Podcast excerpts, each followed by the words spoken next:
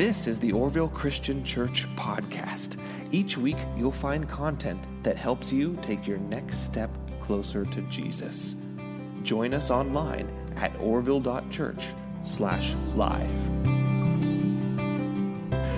Man, I so much appreciate our worship team and the songs that they lead us in week to week. They're just filled with some incredible truths. And I know the songs that we've sung today are really uh, a summary of uh, what we're going to look at today in our text. But before we get there, I want to start by having a little fun. We can do that in church, right? Last October, uh, right before Halloween, Insider.com came out with a list of the 50 greatest movie villains of all time. Now, how many, how many of them do you think you can name out of the 50? You think you can name quite a few of them? Want you to turn to the people around you right now, whether you're here in person or watching online, and make your list. No Googling, okay? God will know if you do that. But how many, how many movie villains can you come up with? Go ahead, you got 20 seconds. Go. This right here is a little hint, okay? Got a little hint?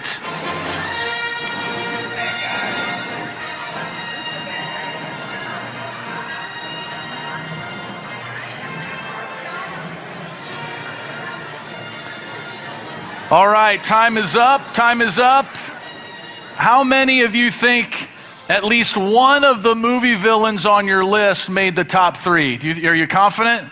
Okay, yeah, we got a lot of confident people here. I like that. Let's find out though. We'll start at number three and count down to number one. Here we go. Number three is the shark in Jaws. Now I, I gotta be I gotta be honest. It was actually number five, but I moved it up to number three. I just had to. Because this mechanical shark, even though he didn't get much screen time, when he did, it was downright scary and evil. People are still afraid to go into the water at the beach, right? It's crazy. Next, number two, see if you got this one. It's the Joker from The Dark Knight. Um, there have been many great portrayals of the Joker, but according to the experts, Heath Ledger's performance would not just earn him an Oscar, but it would elevate the movie to one of the best comic book blockbusters of all time. So you got the Joker. And then, number one, who, who is the number one movie villain of all time? Come on. Oh, yeah. None other than Darth Vader from Star Wars, right? I mean, it, it's hard to think of a villain who is more memorable. Vader is the gold standard of villainy. But what we eventually found out about Darth Vader as more Star Wars movies came out was what? Spoiler alert. This really shouldn't be a spoiler alert. You should know this, folks. But before he became a disciple of the dark side, Vader was Anakin Skywalker, right? A good hearted Jedi and hero. In fact, he was considered one of the most powerful Jedi in the galaxy. But ultimately, he was overcome by darkness and evil. And if I could do the Vader breathing right now, I would do that. But I can't. Now, obviously, these movies are fictional, they're made for entertainment, but they do point to some real to life truth. For instance, there is such a thing as good and evil, right? There is a battle going on between the forces of good and the forces of evil. And there is an enemy who wants to steal, kill, and destroy. And so, as, as we continue our rooted series today, if we're going to be rooted and built up in our faith, we not only need to understand this enemy and this spiritual battle that's being waged for our souls, but we also must learn how we can have victory. And fortunately, the Bible has some answers for us. So I want us to turn together in our Bibles today to the text that Nathan read just a little, little earlier. 1 Peter chapter 5. If you do not have a copy of God's Word, we have free copies back at the next step area in the back of this room. There are also some on the chair rack there in front of you. You can also download a digital version of the Bible by using the YouVersion Bible app. It's an incredible app. You need to have it on your smartphone or tablet. I want us to start at 1 Peter 5, verse 8. Here's what the Bible says. It says, "Be alert and of sober mind. We'll get to that. Your enemy, the devil, prowls around like a roaring lion looking for someone to devour. Wow. Resist him, standing firm in the faith, because you know that the family of believers throughout the world is undergoing the same kind of sufferings. We talked about suffering last Sunday, and sometimes suffering is the result of our enemy, the devil attacking us. The, the Apostle Paul had something called a thorn in the flesh. We're not sure what exactly, what it exactly was, but he referred to it in 2 Corinthians 12 7 as a messenger of Satan to torment me. See, when God created the world, there was no sin, there was no suffering. All suffering is either indirectly or directly a result of sin, either my own sin or somebody else's sin. But Satan, the originator of suffering, is lurking behind the scenes. Peter says that he is our evil enemy. Maybe you've heard someone say, or you've said it yourself, I don't have an enemy in the world.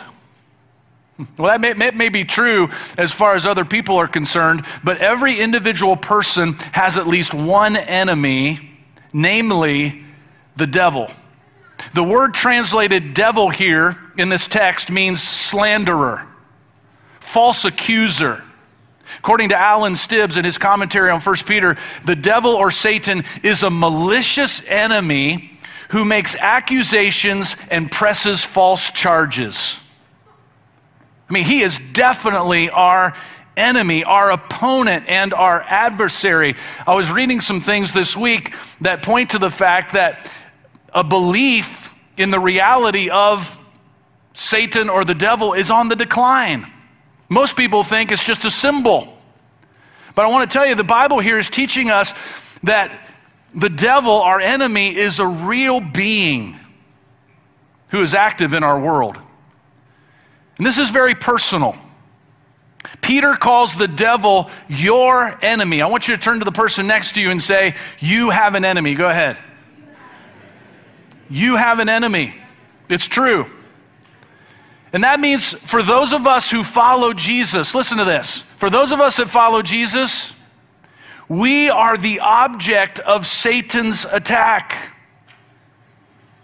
But why?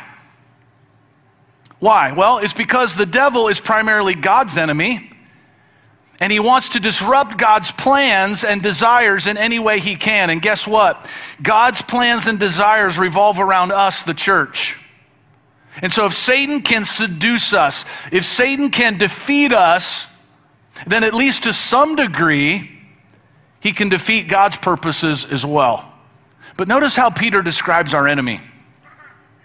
He is a roaring lion who prowls around seeking prey.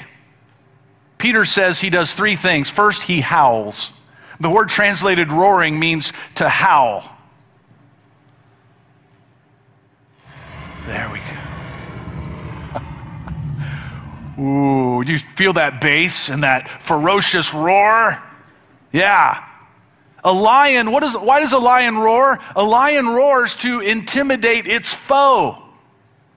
And the devil wants to intimidate us. He, he wants to fill us with fear, to make us think he's stronger than he really is. Second, the devil also prowls. This word means to walk around. We need to understand that the devil does not simply lie in wait for us. He is not a passive enemy. No, he actually seeks us out. He's coming and he's looking for us.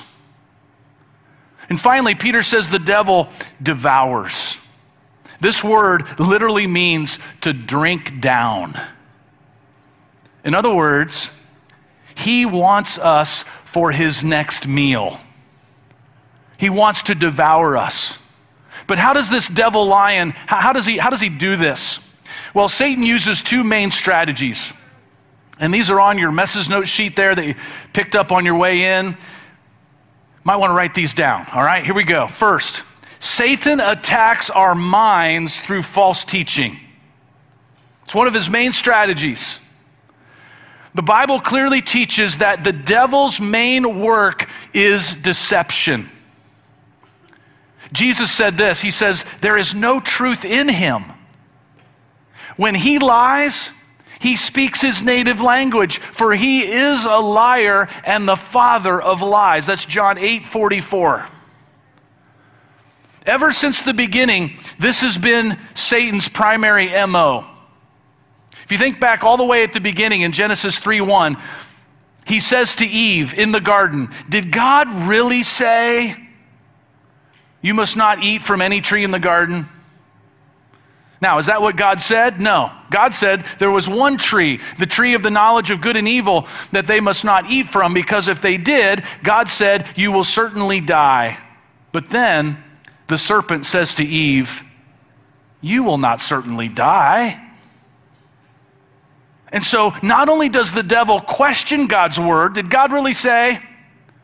But he flat out denies it and contradicts it. You will not certainly die. And from the very beginning, Satan has been a deceiver. And he's up to the same bag of tricks today. Did God really say no sexual relations outside the one man, one woman marriage relationship? Did God really say that? Certainly not. That is so old school. Did God really say, forgive as Christ has forgiven you? Certainly not. That is so unfair. Did God really say Jesus is the only way to heaven? Certainly not. I mean, that is so narrow minded. And if you fast forward from Genesis all the way to the end of the Bible, Revelation 12 9 says, The devil deceives the whole world.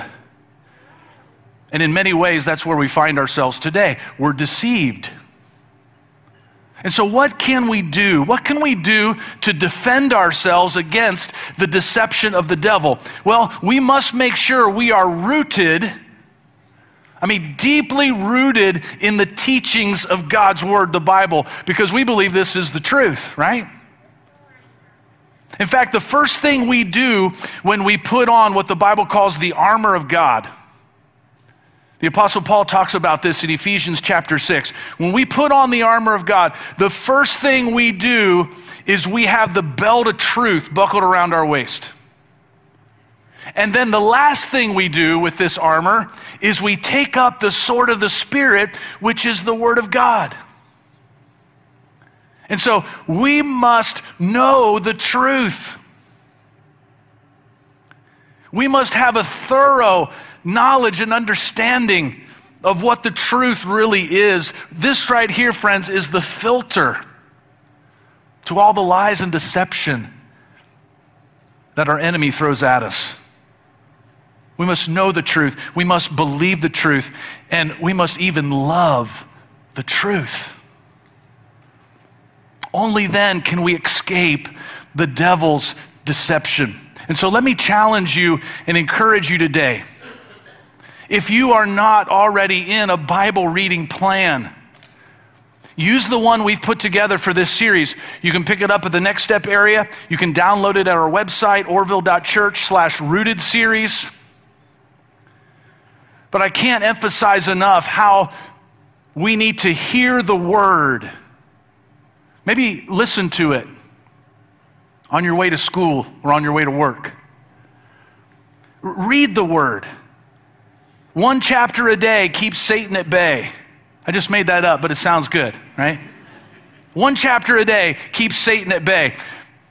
Meditate on the word, think about it, reflect on it. What does this mean for my life? What can I learn here? Memorize the word, put it in your heart and mind, and then apply it. Do something with it in your life. Don't be deceived. Here's the second main strategy of Satan. Not only does he attack our minds through false teaching, but he attacks our wills through temptations. Have you been tempted lately? I mean, the, the devil has a way to get us to act contrary to what we know to be the truth. He, he puts, puts into our hearts just this whole idea of to practice evil Now, we're not entirely sure how this works, but in some way, the devil and his minions have access to our wills through our subconscious minds. They may bring certain thoughts and images into our consciousness, knowing our weaknesses and exploiting them. I mean, have you ever, have you ever been going about your day, just kind of minding your business, you know, and all of a sudden an evil thought or image pops into your mind? Or maybe you suddenly say or do something that's kind of out of the blue and out of character for you. It's like, where in the world did that come from? Well, it could be it's your enemy, the devil, tempting you and attacking you. Remember, he is on the prowl, looking for someone, maybe even you, to devour. And friends, I'm concerned that some of us aren't going to make it. This is serious. We have an enemy who wants to take us out. And for some of you here today, he's just about done it. I want you to look at what James, the brother of Jesus, says about temptation. He says, When tempted, no one should say, God is tempting me. For God cannot be tempted by evil, nor does he tempt anyone. But each person is tempted when they are dragged away by their own evil desire and enticed. I think James here is referring to our enemy. He entices us. He, there, there's some things he knows. Doesn't know everything, he's not God. But the devil knows our weaknesses and, and tries to exploit them. But we play a part too, right? We have those evil desires. We have, we have a choice in this. We can't just say, the devil made me do it all the time. And then he says, after desire has conceived, it gives birth to sin. And sin, when it is full grown, gives birth to death. And then it's interesting. In the very next verse, James says, What? Don't be deceived, my dear brothers and sisters.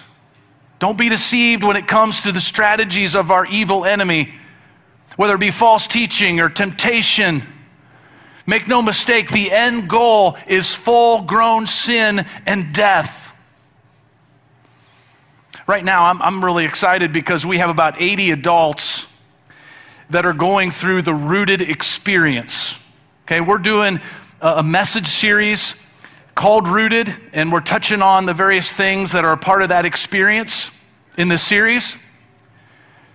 But a part of that experience that these 80 adults are going through, there's a resource that has daily readings in it. And there's a whole week of readings about the enemy that we're talking about today, the devil, Satan. And in one of the readings, it talks about something called strongholds. Strongholds are these deep seated, ongoing sin struggles. And this sin gives the enemy a stronghold in our lives. It might be bitterness, it might be despair, it might be fear, just to name a few. But what's interesting about these strongholds is we usually keep them secret. And that's really why they're strongholds, right? And, we keep them secret because we feel guilty, we're ashamed, we're embarrassed, and so we keep them locked up inside of us. But in the meantime, Satan continues to have power over us. And, and I would guess that there are some of you here today, you're, you're battling a stronghold. This, this sin, this struggle that you can't seem to kick. How do we break free? Well, in the rooted material, it says that the first step is confession. That's really what the Bible says, right? We need to confess. Confession means we call it as it is. It's sin. We, we don't call it a little indulgence, we call it what it is it's greed. We, we don't call it a prayer concern, we call it what it is it's gossip. We don't call it irritability, we call it what it is it's anger. And we confess that. We come clean, we turn to God, and as we do that, we begin to live in freedom freedom from that stronghold. I just want to say today that if you need help breaking free from a stronghold, you, you know what that is. Man, we have people who can help you. We want to help you. Please reach out. You're not alone. But how can we fight against the devil? Man, I, I love this text because it, it just spells it out for us. It's right there. Peter gives us four specific instructions on how to conduct our spiritual battle in this world. Are you ready? Here we go. First, he says, we must be alert. Be alert. Wake up. Be watchful. Maybe for some of you today, you hadn't even thought about the devil or Satan in a long time. And maybe today's message is, is kind of a wake up call for you. Oh, yeah. Maybe that's what that is in my life. The devil is like prowling and he's, he's trying to devour me. It's interesting that Jesus uses this same word, this idea of being alert, three times in Mark 14. You can read it later this week, where he commanded Peter, along with James and John, to keep watch while he went further into the Garden of Gethsemane to pray. But what happened? What happened is Peter, James, and John, they all fell asleep all three times in Mark 14. And I've got to imagine that as Peter penned these words in this letter, he, he, he, he was remembering that.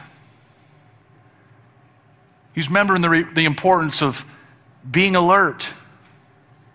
I mean, since we know the devil is constantly pursuing us, he's on the prowl, it's super important for us to know how he works. We need to know what to watch for. And I've tried to, to share some of those things today the false teaching, the deception, the temptation. Watch out, be watchful. Don't engage in anything that would give the devil an opportunity or a stronghold over you. Number two, Peter says, be of sober mind. This means we must stay in control of our thoughts and our senses. This is one of the main reasons why it's wrong to take into the body strong drink and drugs. I'm not saying prescription drugs are wrong or bad. Don't get me wrong here. But when we take into our body strong drink and drugs that aren't prescribed, that are more of an addiction, it's wrong. It's wrong to seek mystical experiences. Because consuming anything that makes us lose control of our mind or will, that reduces our ability to defend ourselves against Satan's schemes. We've got to have a sober mind. Got to be alert. Next, Peter says we need to actively resist the devil. When you wake up tomorrow morning, it's going to be Monday, right? Don't you love Monday? Best day of the week. I see, I see people shaking their head. Oh boy, Monday's tomorrow. Thanks, John. Well, enjoy your Sunday, but tomorrow's Monday.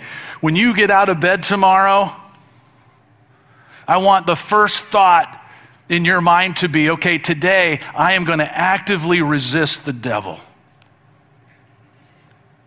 What does that mean? It means that we take a stand against we take a stand against him. It's like this army. There's this battle, and the one side is coming and they're attacking, and we, we stand against it. And friends, let's just be honest. This is not something we can do by our own power, but it's only by the strength which God supplies. And God supplies his strength in a lot of different ways. One way is through the indwelling of the Holy Spirit. I think one way is through prayer. We receive strength. But, but I want to emphasize here just for a moment the strength that can come from supportive relationships that we can have in the church. Man, there's power and strength in that. We cannot do this alone. I want you to listen to the wisdom from Solomon in the Old Testament. He says, Two are better than one. If either of them falls down, one can help the other up. But pity the one who falls and has no one to help them up. Do you have someone in your life today, a, a spiritual partner that you're doing life with, that when you fall or stumble, they're there to help you up? And can you do that for someone else? See, though one may be overpowered, two can defend themselves. A cord of three strands, when God gets involved, is not easily broken. Man, we need each other. We need the power of God to actively resist the devil. And then finally, Peter says, we must stand firm in the faith. We must stand firm in the faith. How do we do this? Bottom line is, we must hold fast to the teachings of the Bible. Literally, it says, standing firm in the faith. There's a definite article there. Standing firm in the faith. In other words, we must be rooted in the teachings of Christianity. We must be rooted in the teachings of the Bible, and we must believe and trust they are true. Peter's point is this do not compromise what you believe. Do not compromise what you believe. Because remember, Satan's main strategy is to deceive us.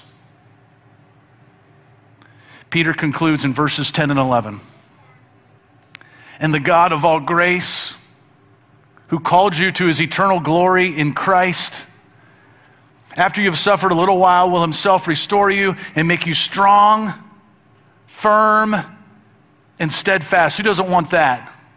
Do you want to be made strong, firm, and steadfast? You want to be restored? It's God's promise to us.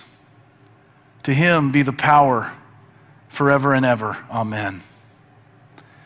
Friends, not only should we hold fast to the teachings of the Bible, but we should hold fast to our victorious God. A great source of encouragement in our battle against Satan is to know we are not alone. And I talked about the power that is here within the church when we link arms, when we have someone to pull us up we are part of a global family of believers. We're not alone. But more significantly, God is with us. He is on our side, and He is the ultimate victor in this battle. He has promised those who remain rooted in Him the gift of eternal life. And Peter makes it clear that God accomplishes his victory over the enemy through his son, Jesus Christ. Verse 10 this eternal glory is what? It is in Christ. See, when Jesus came the first time, almost 2,000 years ago, when he came to this earth, in part, he came for the very purpose of confronting God's enemy, the devil, and defeating him. Check out this verse in 1 John 3 8. It says, The reason the Son of God appeared, that's Jesus, was to what? Destroy the devil's work. And I believe Jesus did exactly that. He has destroyed the devil's work, and he did it. It was accomplished through his death and resurrection. And because of this victory, we need not be deceived by the devil any longer. We need not be enslaved by the power of sin. Because Satan is a defeated enemy in Christ. And every time someone puts their faith in Jesus, every time someone turns from sin and declares that Jesus is Lord and is baptized, we're reminded in that moment that Satan's influence is limited. Yeah, he's, he's walking around, he's prowling around looking for someone to devour. But the truth and power of the gospel is stronger and can break any stronghold. Over the last several weeks, we've seen a number of people accept Christ and be baptized here at OCC. We got to witness a baptism in our last service.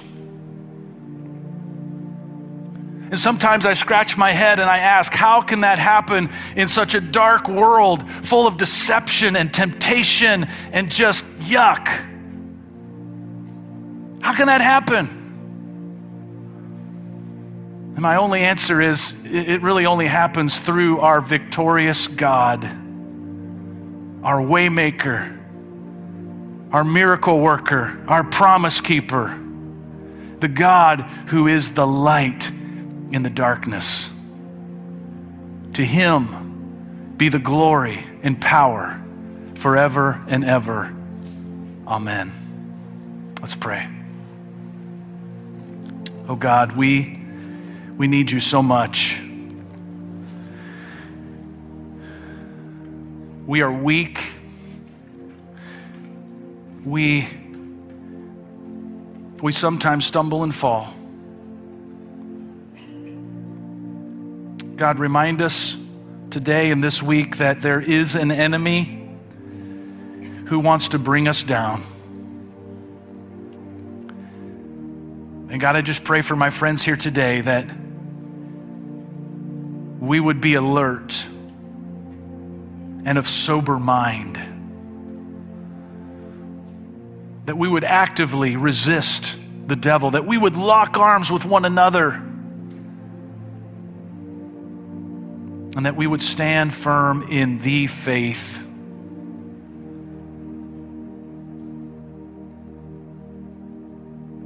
God, there are so many, so many lies, so many temptations that bombard us.